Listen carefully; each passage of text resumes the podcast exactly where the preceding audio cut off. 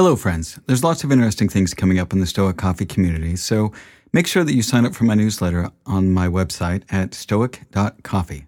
You can also follow me on Twitter at stoiccoffee and on Instagram at stoic.coffee, and you can find my LinkedIn page by searching for Stoic Coffee Break on LinkedIn. Now, I also wanted to let you know that I'm starting a mastermind for tech entrepreneurs as the world of tech is accelerating, and I've had people reaching out to me for a group grounded in Stoic principles. I'll be your facilitator as we tackle some of the big questions in tech using the tools of Stoicism. I have a few spots left for senior tech entrepreneurs and decision makers to join me for a one hour bi weekly session. I'll be interviewing candidates to form a tight group for the first cohort of five people, plus myself. Now, if you're interested in joining this, please reach out to me at masterminds at stoic.coffee.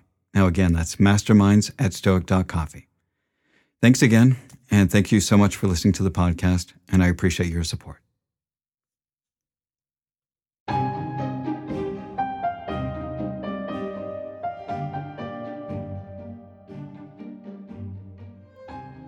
Hello, friends. My name is Eric Cloward, and welcome to the Stoic Coffee Break.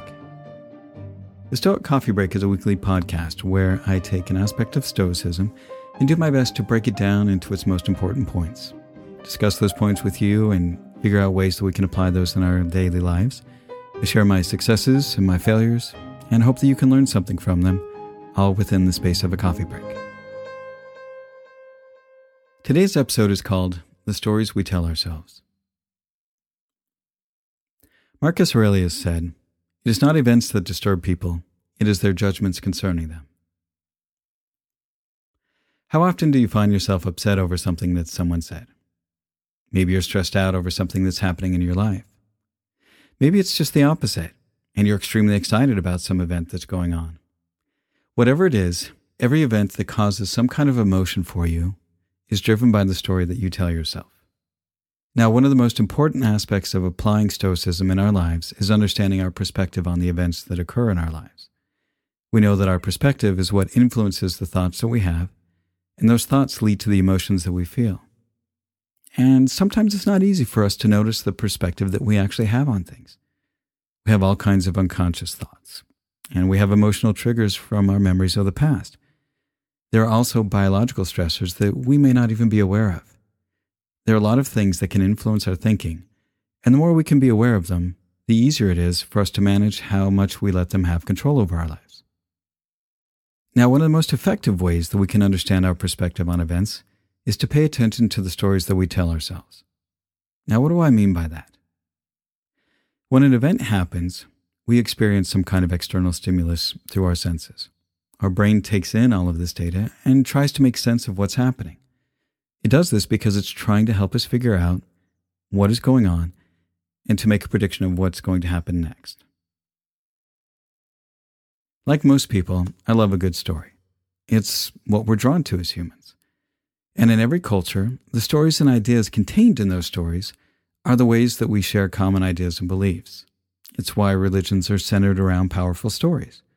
It's the reason why movies, gaming, music, and books are billion dollar industries. It's why when we get together with friends, we share stories about what is happening in our lives. When our partners and our kids come home, they tell us about their day and the events that took place. It's why we're drawn to certain people. Everything in our lives is a story. Now, with every story, there's also a backstory. There's a history which sets the stage. And all of us have a history full of events and memories and emotions that influence how we interpret things. Our brains are pattern recognition machines trying to understand things by pulling from the past to see if anything matches what we are currently experiencing. Stories tie the past to the present and the present to the future. And the more familiar and the more familiar we are with the situation, the easier it is to identify what is happening, and the more confident we are about predicting what is most likely going to happen.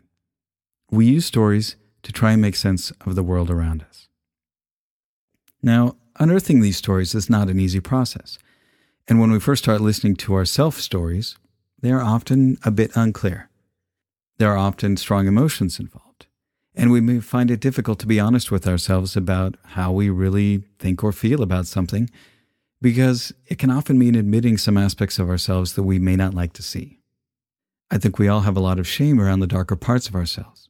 It's tricky business, really unearthing these stories. So, why do we want to understand the stories that we tell ourselves? Well, because this is the narrative of your life. This is the lens through which your mind's eye interprets everything that you experience.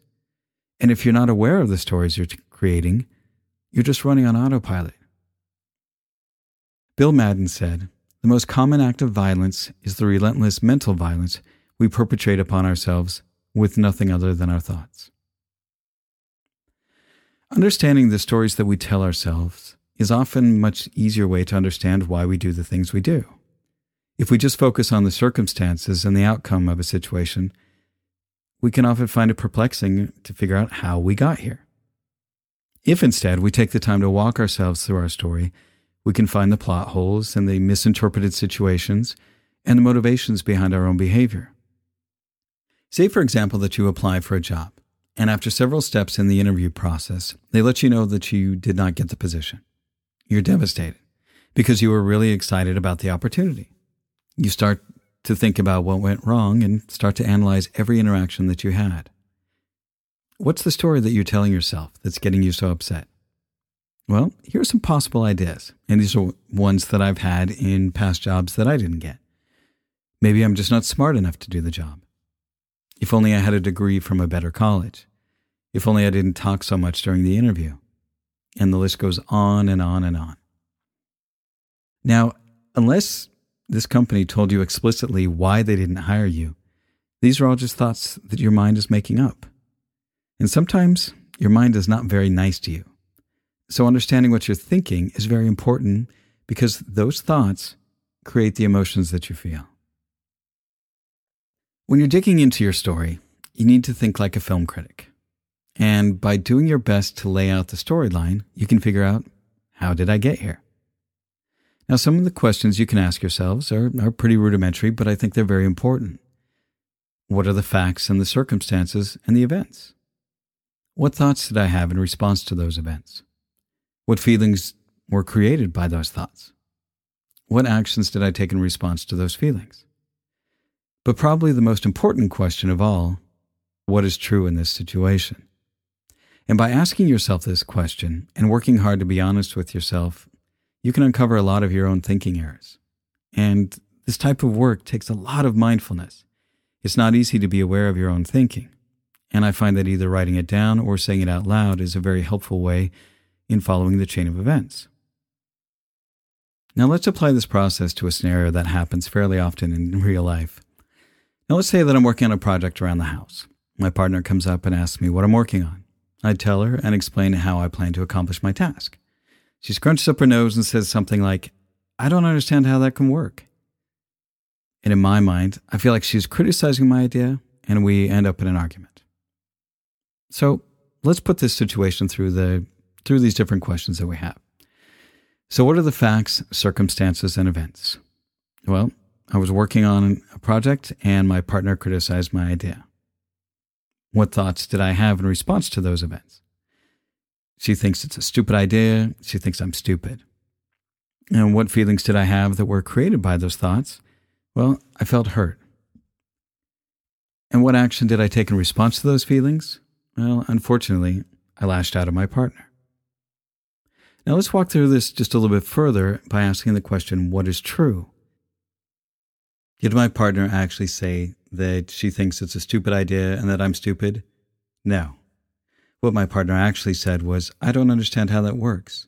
And that's something that could be interpreted in so many different ways. But more to the point, I acted as if my thoughts, my impressions of this situation were what really happened.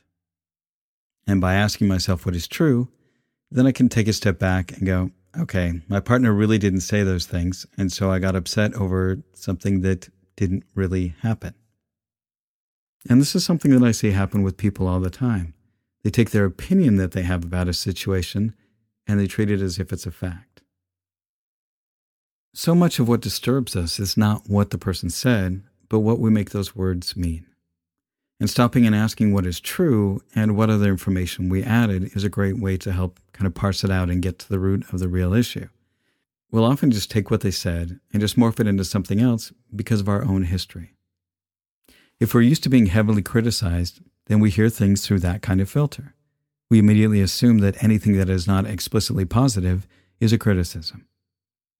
Now, what we're trying to do here is diffuse the strong emotions that can come up, not by suppressing those feelings, but by intercepting the thoughts that create those feelings. If we can change our thinking, we can change our feelings. And the thing is, is we're not lying to ourselves or making something up so that we feel better. And in fact, what we're trying to do is kind of the opposite. We're trying to see things for what they really are so that our thinking is clear, which helps us regulate our emotions better because our responses are much more appropriate and in proportion to what is actually going on. Now, understanding this process is not going to magically fix our problems for us. Even when we understand what is going through our minds, changing the deeper patterns that we have in the behaviors is not a trivial task.